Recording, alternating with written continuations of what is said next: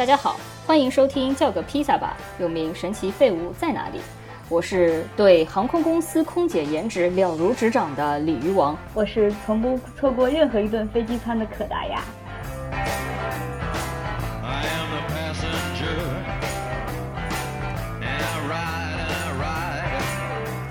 前两个礼拜呢，我们其实呢也录制了节目，并不是故意拖更，但是呢，由于某些原因，所以没有办法上架。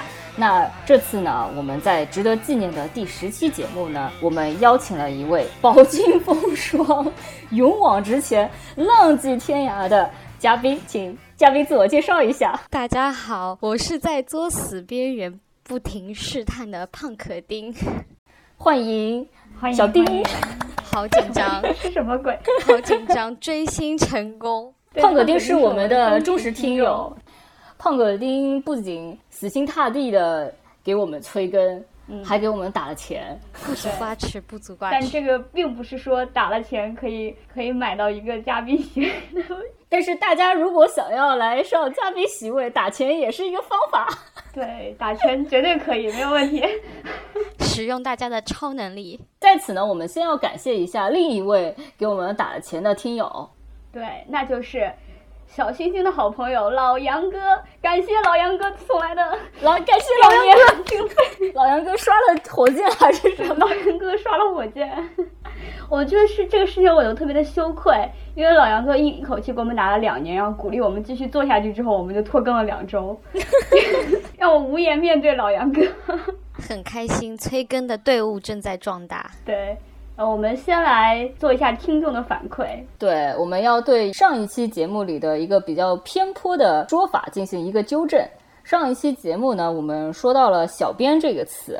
然后表达了一下自己对于这个词的厌恶之情，并且把这种厌恶之情呢归咎到一个新媒体的词汇上，然后遭到了小轩轩同学的批评。小轩轩同学说：“小编这个词呢，其实发源于新媒体兴起之前，它最早呢是出现在一些科技、电脑类的报刊杂志上，比如说大众软件啊这一些杂志。当时呢是一些编辑，他们其实是。”为了和老派的比较居高临下态度那些编辑区分开来，打破了编辑和读者之间的一种隔阂，所以呢，他们会自称小编卖个萌。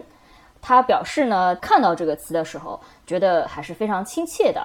所以呢，呃，我们应该是误解了“小编”这个词，它本身的出现其实是一种非常具有创造性的，就好像打破了第四堵墙一样的那种创造性的用语。所以在此，我们对小编表示抱歉，并且呢，由于我们两个少不经事，年少无知，所以如果在后面的这个节目当中，大家如果听到有一些比较偏颇的表达，也欢迎大家跟我们指出。嗯，然后胖可丁也听了我们的上一期关于娱乐从业者的节目之后，也有一个。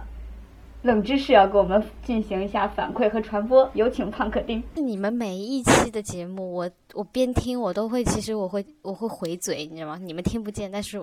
我会我会加入你们，跟你们一起聊。我们要的这个就是这个效果，对。所以我就真的很迫不及待的就想说，哎，我也有很多八卦，就是讲一个比较呃好玩的小冷知识吧。就是呃，其实，在剧组里面，我个人觉得最容易探听到八卦的，当然有很多组都很容易听到八卦，什么化妆组啊、服装组什么的，一直跟艺人混在一起嘛。但其实就是大家可能不知道的是，录音老师其实也很容易不小心听到什么。八卦，你知道吗？然后我这边有一个特别好笑的事情，就是我之前认识一个非常资深的录音老师，然后我们在拍戏的时候闲聊，然后他就跟我讲说，他碰到过这么一件事情，就是，呃，一场戏拍完了是在车子里面，然后某知名男星与某知名女星在车子里面，然后呢，那个男生就跟那个女生说，哎，昨天晚上，然后那个女生就捂了一下身上的麦，然后就类似就说，哎，我们身上麦还没撤嘛。所以呢，他们就那个录音老师进去就把他们身上的小蜜蜂拆了。刚一拆，然后就听见那个男生就跟那个女生就开始聊说啊，昨天晚上怎么怎么怎么，开始聊黄色内容，你知道吗？逼，其实他们不知道是车里面还有一个麦是录环境音的。你像我们这种初进剧组的小白，如果碰到这样的事情，那肯定就是装作什么都不知道。这个录音老师就是一个游记江湖多年的人，他就派了一个助理去敲车门，敲开车门之后，非常淡定的把车顶上的那个环境音的麦拿下来，就留下那两个明星面面相觑。之后在整个拍戏的过程中，他们就一直在请录音组的人吃饭，太厉害了，真的真的太厉害了，高实在是高。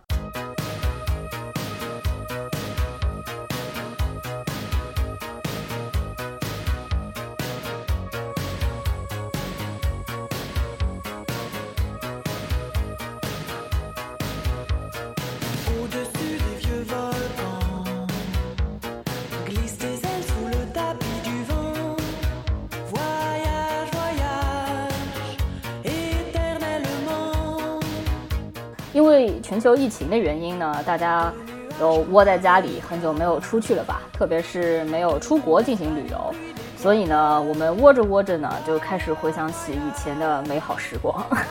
于是呢，我们决定做这一期有一点点凡尔赛的节目，但是我们不会讲我们去凡尔赛旅游的经历了啦。我还真没去过凡尔赛宫，太高大上了。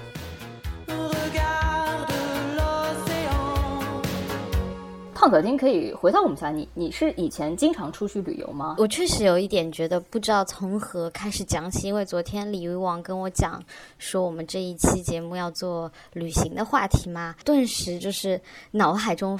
飞过了很多很多地方，我觉得我相比那些什么去过什么五十几个国家，然后什么上天入地那种，我没有那么厉害。因为我当时在英国读了一年的硕士，如果你真的很抓紧的话，其实你是有机会出去玩的嘛。而且你好不容易到了欧洲，欧洲就是一块不是很大的地方，你稍微坐个小飞机，坐个小火车，你就可以去跑很多不同的国家。就我之前有一个法国的朋友，他说他在中国。从上海出发，说要去西安玩，他买了一张火车票就上去了，然后也没具体看那个旅程安排。他坐了两个小时，他就说：“哟，这地方挺远的嘛。”坐了四个小时之后，觉得说。不对了，怎么回事？他再掏出一张票一看，我靠，这要坐十二个小时的慢车才能到西安。在他们欧洲人就是心里，这已经是都出了他们的欧洲了的那种感觉，你知道吗？他们才意识到哇，中国有多么的大。所以其实如果说在国内旅游惯的人跑去欧洲的话，真的轻而易举，这个国家随便就是可以收集个十几二十国都没问题。我的是我是这种感觉。我想说说看，我去过哪几个，我个人觉得可。可能会是比较小众的地方。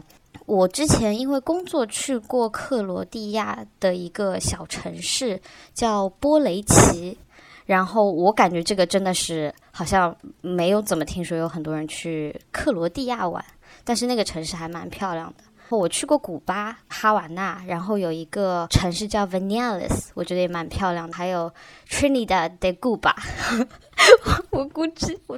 念得很差，但是那边也是一个，就是古巴真的是一个蛮神奇的地方。我当时去爱尔兰玩的时候，我去到了一个小城市。本身爱尔兰去的人也不是很多，但是大城市可能很多人都会去，比方去那个都柏林啊，然后去 Cook 那边是好像 YouTube 的老家那个。乐队嘛，所以很多人都会去这两个两大城市。然后我去了一个地方叫 Sligo，那个地方是我最爱的诗人叶芝埋葬的地方，去看他的墓地。哦，真的，爱尔兰、苏格兰那种感觉，我真的是太爱了。就是小时候你知道是看《呼啸山庄》长大的，你知道吗？那种爱恨情仇那种。山野里面绿色的草，白色黑脸的羊，然后那种冷风，然后那边那些沉默寡言的男人，然后在 pub 里面喝了酒，那种感觉你知道吗？看村上春树的书嘛，他他不是说如果我们的语言是 whisky，然后他也是去爱尔兰苏格兰那边，反正就是很向往，然后真的跑到当地，真的是跟我的梦中是一样的。可能很多人去那个冰岛啊什么，可能也会有这种感觉，因为就是真的跟我从小长大的地方。大城市真的太不一样，太舒服了。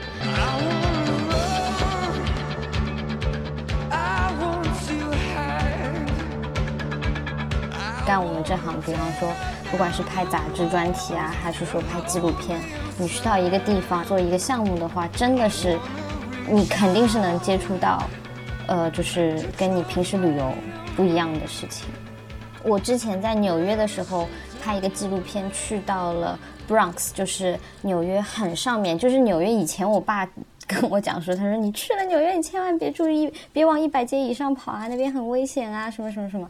那一次 Bronx 我都不知道多少街，一百九十几街还是什么。去到那种黑人的 project 里面，就是那种用中国话说就是廉租房或者是所谓的贫民窟，然后就去采访里面的有一个 community 的一个 leader，他就是一个瘫痪的。呃，坐轮椅的女士，她就说，在她这个里面，她有多少的小孩是她一手带大起来的？这些人从以前的什么，你知道，犯罪者到最后都变成了，就是说过上正常的日子，然后那些人都回来去感谢她，就是这种这种美国真的是，就是比第三世界国家还第三世界国家的画面，真的不是你，就是说通过这种事情你是不会接触到他这一面的。我要代表。不常出国的朋友问一个问题了，就是你刚才提到纽约的一百街嘛，就是那个纽约大概的一个街区的划分是一个什么样的形式？给我们稍微的介绍一下。纽约啊，纽约就是你知道有一个中央公园吗？对，我知道，就以中央公园开始往外辐射的那样边的街区嘛？是可以这么理解吗？对，中央公园是从五十九街到。一百十街，它的左边就叫西区，然后右边是东区嘛，就是西区是中产阶级，东区是有钱人。在一百一十街朝上呢，就是叫 Harlem，就开始是黑人区了。那么，但是在 Harlem 的左边，就是西边这一块地方，其实是哥大，然后很多有名的大学城，所以那边在一百二十五街的呃西边，就是那边还是蛮有气氛的，但是。最近也也有时候也会发生一些就是那种刑事案件啊什么，有一个女生跑步去从一百多街跑到一百二十街上课，然后结果被一个黑人小混混给捅死了，这种事情也是有的。就是说纽约很多人都说 gentrification 嘛，就是很多老区把它呃更新，然后有一些呃年轻的有钱人跑过去，就是说啊你看我们这边有多么有历史感觉，但现在它变成了网红区，就是。有钱人又占领了没有钱人的区域，然后把他们的文化变成自己网红文化了，就是这么个感觉。大概就是西北那边是一些知名的大学，然后一百区上可能就是北区，就是就是纽约偏北的一些地方，对吧？就听起来就很像海淀，而且天通苑。以北京来说的话，对不对？对。其实我个人真的觉得纽约是很适合北京人的一个地方，因为纽约的。就是路也是横平竖直，也是很冷，冬天下雪，然后纽约人，然后也挺糙的，我觉得 挺糙的，很适合北京人在纽约。我清楚。哦，挺糙的，对不起。哦，原来这个字叫挺糙的，对不起。是两个意思，看你想用，看你想表达哪一个。挺糙的也可以，挺糙的也可以。哎呀，好好吧，挺糙的，挺糙的。我我讲不清楚，我反正觉得美国人都是大大咧咧的。然后，即使我觉得纽约所谓的精致的地方，跟我个人觉得跟伦敦的又是不一样。当然，伦敦也有一些不一样、很另类的，然后很接地气的。但是，真的是两种感觉，我也我也解释不清楚。嗯，我我我想到一个，就是林老师，就是我们之前来过的嘉宾林老师。林老师是也当时也是在纽约念书。然后呢，他呢是住在什么地方？他不住在你刚刚说的任何一个地方，他住在长岛。哦，我从来没有去过美国，我对美国也完全没有什么了解。然后我就问他说：“长岛在什么地方？”他跟我说：“盖茨比，你知道吗？” 哎呦，我我也就只知道，对你说到长岛，我也就只知道盖茨比，超级富豪的地方。他说我们那个周围就是。呃，他说其实不是很舒服，因为我们是比较穷的学生，然后他们那边大多数都是富豪。他说真的就跟盖茨比里面一样，就是什么那种大豪宅、大别野，对吧？呃，然后大家跟游泳池，然后开派对，然后因为他们是穷学生嘛，所以就是在那边租房。然后那些有钱人其实并不太喜欢穷学生在他们那边租房。嗯，对，这个就是我对纽约的，就是。为数不多的认识，因为当时林老师还问我说：“他说你要跟我去那个纽约玩吗？”他说：“但是呢，有可能那个你会受不了，因为地铁里面很臭，有尿骚味，就是很脏这样子。”然后我就跟他说：“巴黎谁比谁比谁脏？” 两种不同的脏，真的吗？都脏，两种不同的脏。巴黎里面有很多这种流浪汉嘛，但是你不太会看到亚裔，基本上没有什么亚裔的流浪汉。然后有一次，我的一个朋友他在地铁里面看到有一个亚洲人，就远远看过去啊，穿的很破，他说，就是就是感觉那种流浪汉没有什么衣服穿，这一找一件衣服，那边找一件衣服，然后叠在一起穿，就破破烂烂的样子。他说，但是很奇怪，这个人的身边呢，居然有个非常漂亮的一个亚洲女孩儿。然后他再一看，说：“哎，那个流浪汉好像就是亚洲人啊。”然后他就想说：“啊，终于有亚洲人做流浪汉了，在巴黎。”他再走近一看，发现哎，不对呀，这人怎么有点脸熟？What？你们猜是谁？吗？一说我们要分掉了这个节目，好吧，别说这个名字，不是，不会是窦唯吧？不是金基德啊，哦，合理合理哦，好吧，合理合理。合理吧？可以可以可以。那我觉得我猜的也很接近啊。窦唯也像，就是窦唯没头发。对他们三个可以消消乐的。窦老师我还是很敬重的，金基德也是我那个亚洲电影圈非常喜欢的导演，对我们没有任何对他们的不尊重。没有没有，撇开什么大小便，然后什么那种什么地铁的整个整体设施很老旧，然后扔垃圾之外，我觉得巴黎和巴黎、伦敦和那个纽约地铁最不一样的地方是在伦敦是有人在地铁里面卖艺的，他专门划了一个区，你可以在里面弹唱。巴黎也是有音乐，然后纽约是没有的。我觉得巴黎夸张到什么程度？有一次我去旅游的时候，在一个非常老旧老旧的地下铁通道里面，看到了整整大概二十几个管弦乐队在那边演奏音乐，当时我就震惊了。但是我我我看到之前不是网上还看到说什么纽约的对纽约的需卖艺的人，正在进行一个什么对面试考试，然后能得到那个卖艺的证嘛？那他们都去哪里卖艺呢？就伦敦吧，我纽约我真的好像很少看见有卖艺，就是纽约有很多人会跳到车厢里面，然后跳钢管舞，或者是他在里面就跳，但这个肯定是不合法的。我好像真的不记得纽约的地铁里面有过，有有的话，听众们告诉我，可能是、嗯，欢迎听众们告诉步履我。说到这个街头卖艺，我想到，呃，地铁也也划也被我划到了街头范畴。我就让我印象比较深的就是当时去到维也纳的时候，就是一般欧洲其他国家，你知道街头卖艺，大家拉个手风琴啊，弹个吉他，这种是最常见的。然后维也纳那边直接开始给你唱歌剧啊，我当时觉得不一样，确实不一样。但我真的觉得一个城市有音乐真的很不一样。我当时去古巴玩了一圈回来，大概也是一一周左右的时间。等到回到中国来，我觉得说这个街道如此的嘈杂，每一个饭店难道不应该有一个 现场乐队或者再放一些音乐吗？就是因为古巴真的处处都是音乐，处处大家都在。都在表演音乐，然后在跳舞，真的是很不一样。我觉得，就是一个城市还是需要有一些这种艺术各种各样的艺术形式出现在城市里面的，真的感觉会很开心。你的描述总结一句话就是：纽约的人又糙，没有音乐，然后还随地大小便。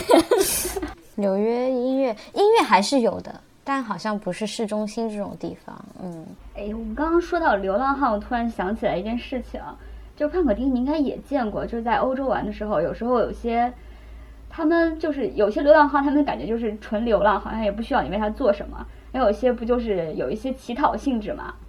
然后有些人会在旁边用沙子堆一个狗，你有见到过这种人吗？没有见过哎。啊，你没有见过是吗？对我当时玩的时候，我就是就是见到有一个人，然后他用沙子堆了一个很大的金毛的那种感觉，然后他就坐在他那个沙子堆的金毛的旁边，然后那个东西做的还蛮好的。然后我第一次看，我觉得啊好厉害，然后我可能就去给了他一些钱。然后后来过了两天，然后我在一个其他的地方，然后看到另外一个人，然后堆出了一个一模一样的金毛，完全一样。所以那是模型吗是不是有某种模具？就是对，可能就是倒扣一下，然后那个狗就出现了。我当时有一种上当受骗的感觉。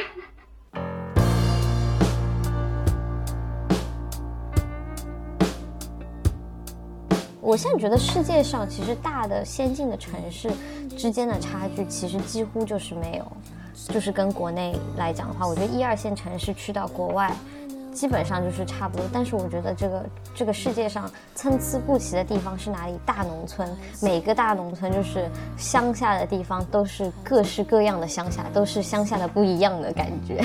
就是你不管是去非洲、印度，还是中国的农村，还是说去那种日本的农村，这这个就真的很参差不齐。但是其实大城市，我觉得就是已经没有那么多让你觉得哇，跟我那边很不一样。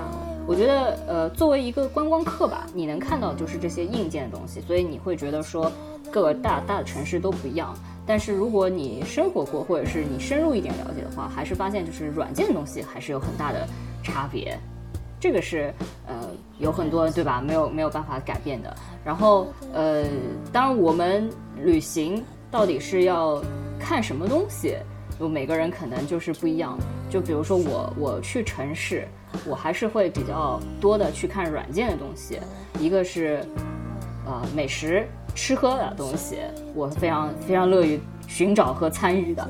然后还有一个是博物馆和电影院。我们刚刚其实讲了很多城市的地方，你有没有去过一些就是不是那么城市，就好像你刚刚说的是大农村的，或者是不是大农村，是比较极地的一些地方的？就比方说刚刚提到古巴嘛，然后去之前他们就会说你就是要带一点礼物嘛，因为当地切断了很多物资的联系，然后你给他们带点礼物，小朋友啊或者什么，其实还蛮好用的。因为像拉美国家很多就是，呃，你要稍微贿赂啊或者是什么，就是那种你最好带点东西。我们就带了一点什么彩色铅笔呀这种乱七八糟的东西，可以送给小朋友，就是一些小东西。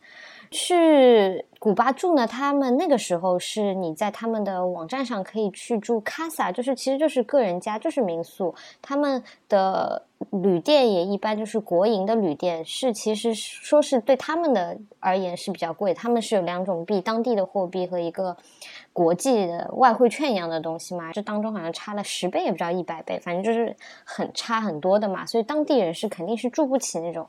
旅馆啊，他们的商店也跟可能八十年代时候商店是一样，就是你进去，然后所有的东西都摆在柜台后面，有个柜台小姐，你要什么她给你拿，就不是那种进去商店一排排货架，然后你从这上面拿东西，不是这样子的。第一天就到的一个人家的 casa，然后他们那边的就是说食物也是限量供应的嘛，每天就是多少 ham，多少 sugar，多少 butter，就是这些都是固定的，所以他给你做的饭，如果他是家里是开 casa 的话，他可能会偶尔多一点，但是他给你做的东西也就这样，就是给你打个蛋饼，放几粒 ham 进去，就是一顿早饭了。这几粒，对，几粒就切成小丁丁的那种 ham，就是它不会拿出来像那种一大块都切片给你放进去，它不是，它一大块先切一块下来，然后再把这一块切成小丁丁，均匀的撒在了那块就是煎，就是煎蛋放下去，然后撒上去，然后再撒一点点 cheese。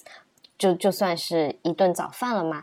住在这里面的时候，同行的人就跟我讲，他就他就拉开那个我们住那间房间的窗帘往外看，他就看见对面，然后他突然惊讶的跟我讲说：“哎，你看对面那个小孩，他们家的电视机用遥控还可以弄出来那么多个菜单，跟我打 Xbox 一样的啦。”他说：“不是跟我讲古巴很落后的吗？”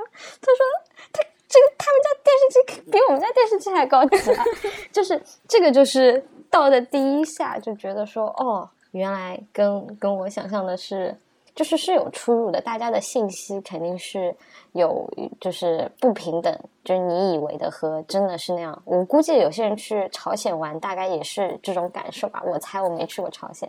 当然，最后铅笔我们也是彩色的蜡笔，还是送出去了。人家小孩子也是挺喜欢的，但是是已经是去那种小镇里面的地方了。当地人的信仰也很神奇的，就是他们。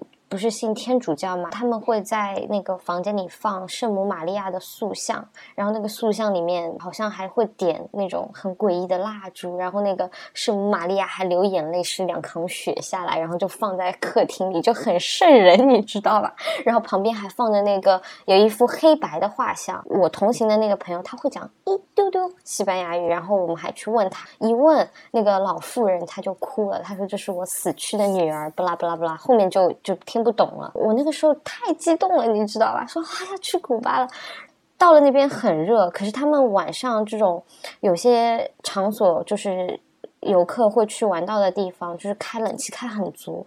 第一个晚上我就发高烧了，非常高的烧，然后我就回到房间里，那天就烧迷糊了嘛，在睡觉，然后睡到半当中迷迷糊糊就听见，就同住卡萨还有另外一对荷兰的情侣，我还以为你听到了圣母的召唤。我以为这是一个，就是 那我就不在你到古巴，然后生重病，然后因为那个卡萨里面的就是摆放的圣像，然后你你神奇般的被治愈了这样的一个故事。没有那个圣像的故事就到此结束了，就是是半夜听见隔壁的荷兰情侣在用听不懂的语言开始吵架了，而且吵得非常凶，乒乒乓乓。那个男的哦，那个那种感觉，我真的很害怕他抄起一把刀过来杀人，你知道吗？就是就怕到那个程度，因为那个时候我也没怎么出去玩过，然后一般以前出去玩跟爸妈或者什么都住酒店，你现在又住一个陌生人家里，他家又看上去挺挺吓人的，然后你隔壁住的人，他们俩又是打架又是什么，真的吓死了，就是躲在。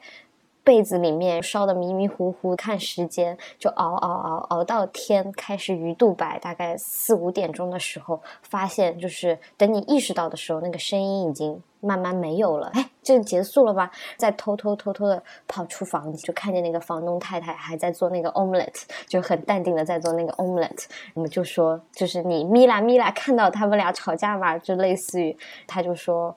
啊，好像怎么怎么，然后他们就跑啦，就就真的超淡定的，就说他们俩就吵了一架就跑了，然后就就不见了。他们给房租了吗？那我就不知道了。反正就是这个，就是这也是就是前所。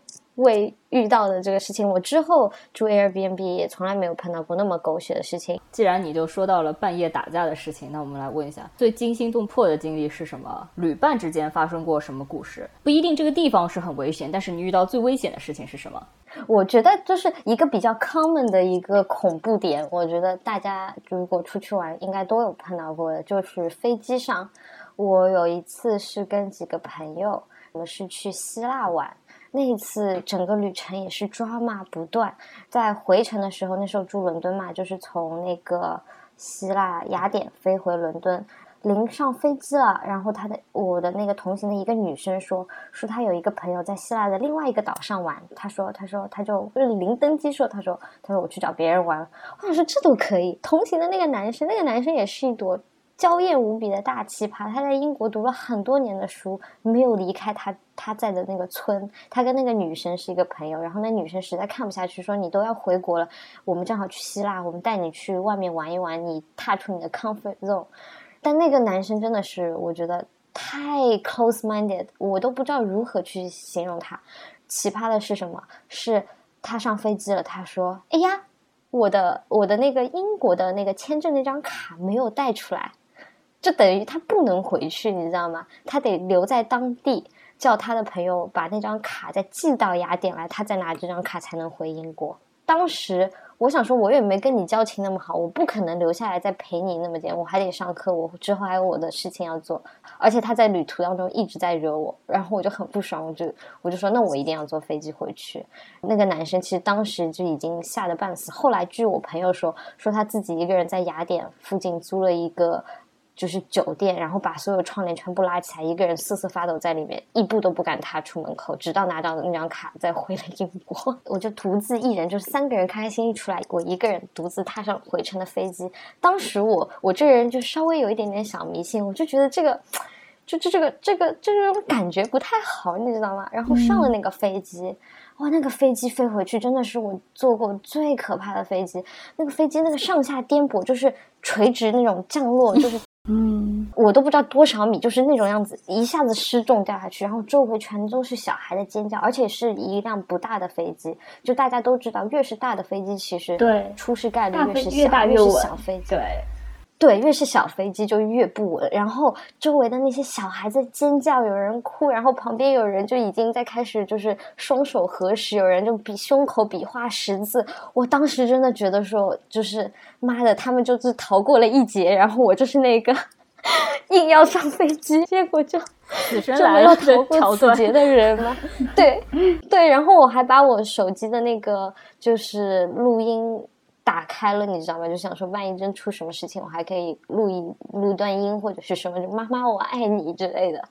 最最终最最终，后来就是。但是那个氧气面罩没掉下来。我有碰到过朋友坐飞机氧气面罩都掉下来，是俄罗斯航空公司吗？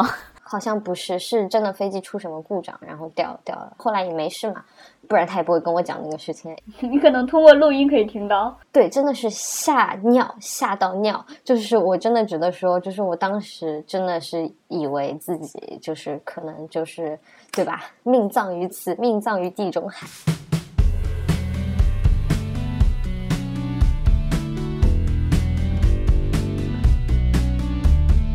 为什么要要旅行？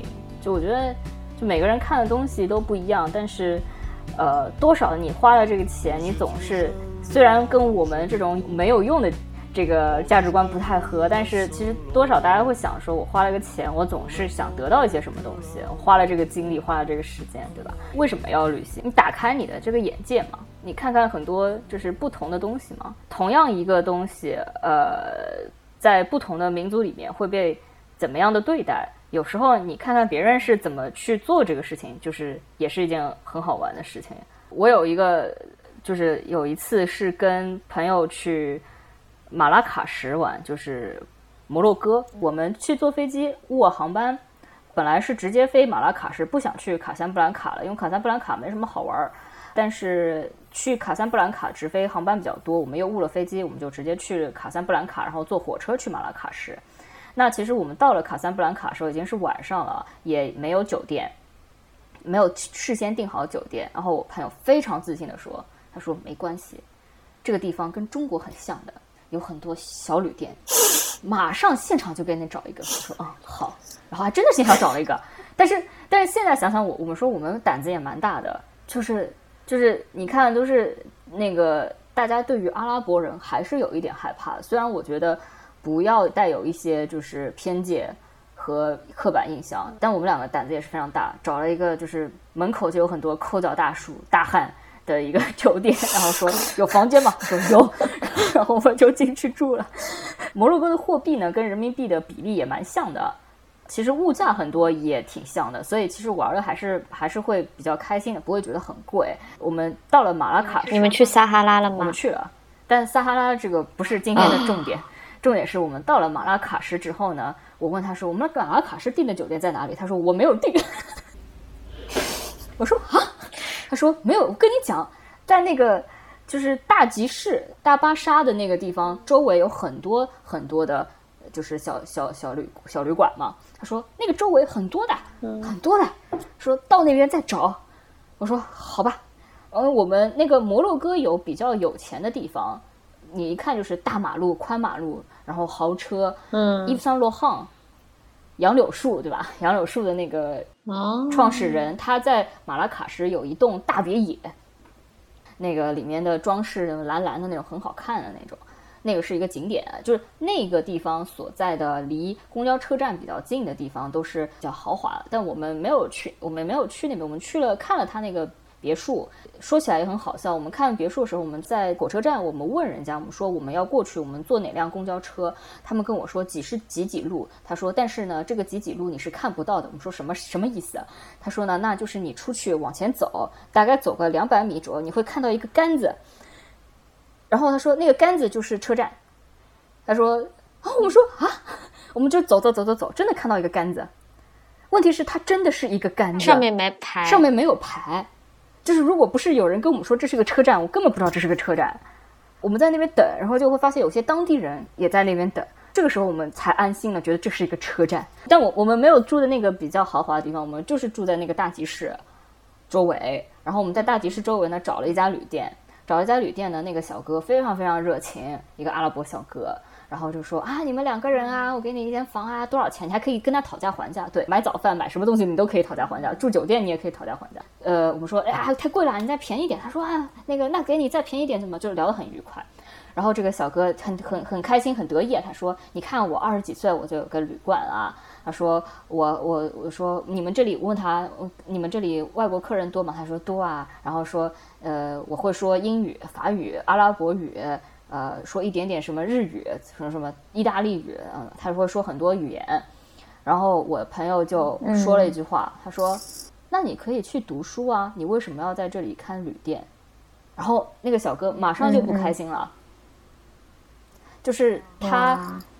呃，我朋友也也发现了这件事情，就他就没有再给我们介绍怎么样，就是什么楼顶啊、天台，然后就是他没有给我们介绍，我们就回房间了。我后来就跟他说，可能伤到他自尊了，就是因为首先阿拉伯男人的自尊的确是蛮强的，然后呢，呃，就是他不会觉得说自己在马拉喀什开一间家庭旅馆，爸妈给就家庭旅馆是件比读书要低档的事情。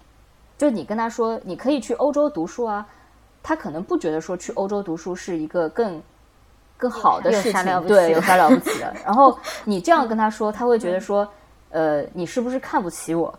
就就是，然后我当时就说，就是我们都说我们可能伤到这个小哥的自尊了。然后后来我就跟他说，我们住完这两晚，我们要去那个撒哈拉，撒哈拉回来之后，我们就不要住他这间了吧，就是有点尴尬我，以为你们要过去跟人家道歉，掏心窝子开始有点尴尬。竟然就是说 然后我们就得罪了，我们就六百六百，对反正一辈子来一次。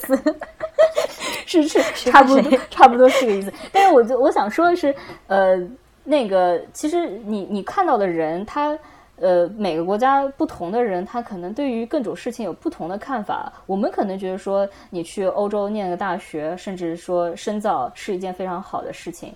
呃，你在一个就是这种大集市旁边开个小旅馆，其实就跟我们现在什么旁边集集市旁边开一个这种像钟点房一样的，可能有点像吧。就他们觉得我我朋友觉得可能这个不如去那个学习深造要好，但是人家可能不这样觉得。就是有的时候呢，你在国国外，甚至不要国外，就是去啊我们国内的什么某些地方，他们其实有自己的一些一些想法和自己的一些思维，我们其实是不知道是的就是你你去跟他们当地的人在做这个交流的时候，你才会发现。哎，那你们女生在那边需要包头巾吗？你是两个女生去的，不需要包头巾，就是所以我就说嘛，它并不是一个就是政教合一的国家，所以就是没有没有关系，没有那么那么可怕。但是现在是怎么样，我我不太清楚啊，就是国际形势瞬息万变，对吧？对，不，现在是对对对，当时是是不需要啊，而且我们去土耳其的时候，我们旁边有坐了一个一看就是家境比较好出身的小女孩儿，在飞机上的时候，我们就问她，我说到那边要包头巾吗？啊，如果你去清真寺参观的话是要了，但是你在街上是不用。然后说呃要包头巾吗？他说哎不需要了，说其实我们这边也不是只有信伊斯兰教的，也有信基督教的，也有不信教的。就是其实有很多很多的，就是不同类型的人。他说我们家就是不信教的，对，所以呢，就是你看，就是我觉得旅行一个就是你你你的确是在开拓这个思维，这个思维就是一方面不仅仅是你自己的同温区同同温层，对吧？然后还有一个是也打破了很多、呃对于别的民族的一些刻板印象。因为我在土耳其碰到的人都很好，很热情，一点也不像就是我在去之前，在法国的朋友听说我要去土耳其的时候说的那么可怕。嗯，他们他们就是欧洲人，反而对这些呃呃阿拉伯人会有一些，其实我觉得土耳其都不算是阿拉伯人吧，我不知道啊，这个从人种上来怎么说。然后我觉得在土耳其也是，你看到大家对于各个就是文化，呃，我觉得挺可爱的，就是他对于这个文化是有是有兴趣的，但是呢，他也不一定很了解这个文化。然后呢，呃，但是这种兴趣本身也是友好的，所以有很多时候你看到这个人可能做了一些好像蛮可笑的事情，但我还蛮理解他的心情。比如说我们在呃伊斯坦布尔去那个王宫的时候，呃，入口进去的地方有一个厕所，我们就先去上了个厕所。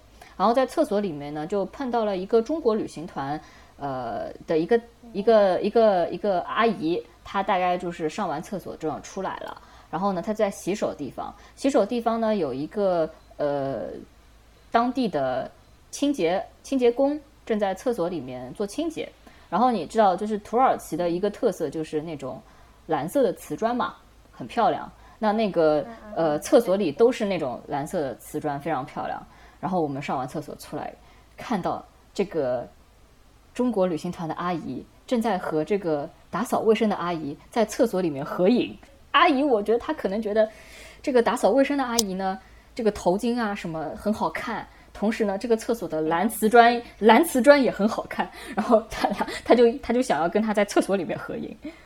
就是你，你看到这个东西可能会觉得有点好笑，但是你干你在厕所合影干什么？而且，而且这个蓝瓷砖到处都有啊，土耳其对不对？你你你你就一下来先先来这个，肯定是一下来先来了这个景点，就先进来看到这个，觉得哇好好看啊，就是，然后，然后你你会觉得这个好像有点好笑，但是我好理解这个阿姨的心情啊，就是她看到这个新鲜的东西，而且他其实是一种开放的心态，他看到一个。呃，外国东西他不会觉得哟，这是什么啦？这也没有什么呀，他没有这种心态，他还是怀这种非常好的一种非常。呃，阳光的一种热情，一种很大的好奇心，去去探索这个国家。只是他探索的方式可能跟有一些人他他很清楚，然后他不停的去看博物馆那种方式不一样。是的，是的，是的。我我觉得我小时候就是还没有真的出去旅游，就跟爸妈以前去，就好像初中时候去过一次香港，然后高中的时候去过一次日本。那个时候就是不太旅游的时候，真的有一种就是我很害怕丢人的。感觉就是从国内出去，就就就觉得说连骗包干什么就都很害怕丢人，或者说觉得说，哎呀，你们不能在日本做这个，哎呀，你们不能在香港做这个。但真，但真的后来你去久了，你就会发现，其实没有什么好丢人的，即使是很接地气的，就是就是你接地气，对方接地气，大家可以就是可以。有有碰撞出很多我觉得很好玩的东西，就是小时候我觉得容易会觉得说，哎呀很丢脸，我要显得自己很有文化或者是 很懂道理或者什么。但是真的长大了，你就会发现那样子其实不好玩。是的，你你其实你就是坦诚，就是坦然的表现自己的。无知和好奇，我觉得就就很好，你会玩的很开心。是的，是的，是的，不要有偶像。对对对，不不要，千万不要有偶像包袱。这样当地人其实也会感觉愿意跟你们介绍。如果你跑过去都是对吧，拿腔拿调的，人家也不愿意跟你沟通啊什么的。反正我觉得是跟大家聊的时候，我突然意识到一件事情，就是我为什么想要出去看看。一个是从小就是我爸去了很多地方，然后他跟我讲的时候，我就有心心里很向往去看看。但我觉得还有一个很重要一点是，可能是以前一直看的书啊、看的电影啊，就就就真的会有一种就是说我也想去那边看看的感觉。就包括像什么英吉利海峡，就以前看那种古装的那种。法国电影就是什么闹革命了，大家跳上一艘船，然后在那个海峡当中划船，然后等雾消散了，前面看见了一片白茫茫的白崖的时候，你就知道啊，我们来到了英国。就那种镜头也好，或者什么，你看书，然后什么撒哈拉大沙漠，你看小时候看三毛，就就就是你就会想说，我想去看一看嘛，想去有就会激发你这种想法。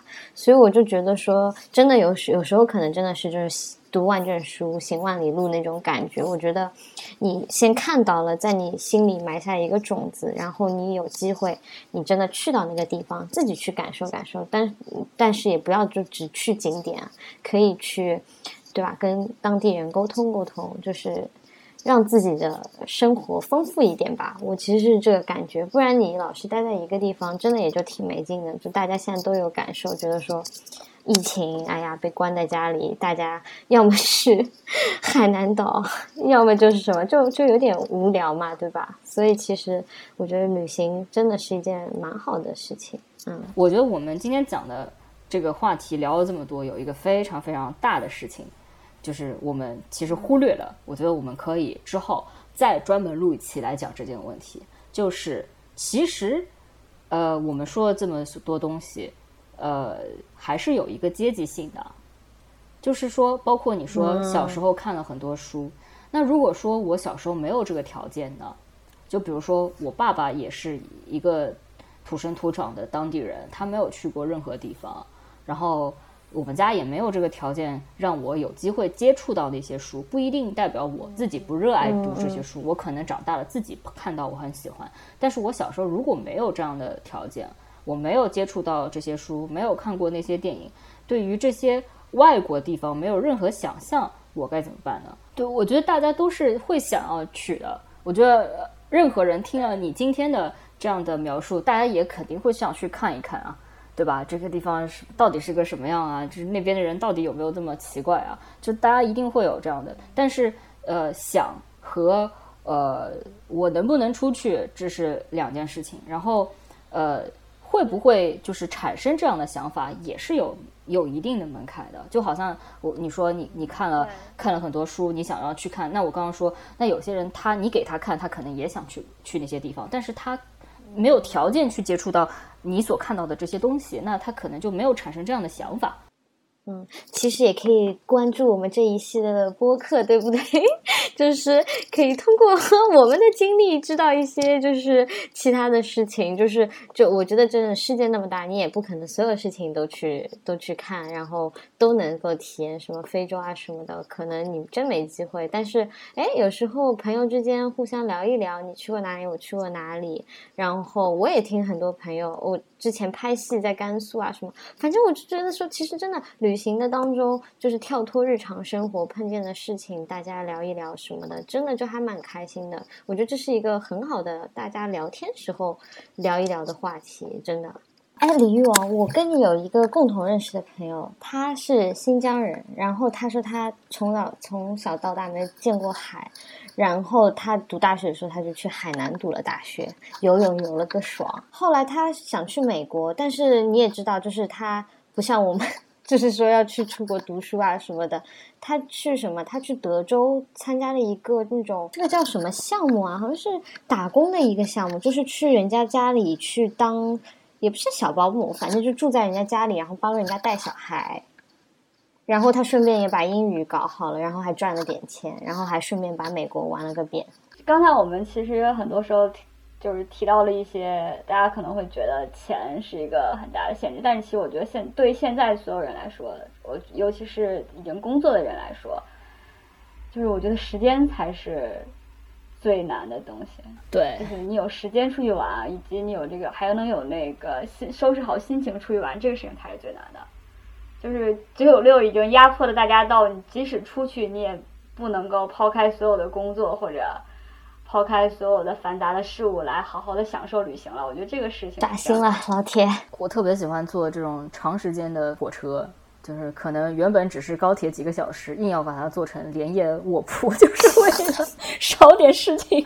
可是你除非坐飞机，你是没有任何办法杜绝找到你的电话。哎，喂喂喂喂，信号很不好。哎，对，信号不好，信号不好，火车上信号不好呀。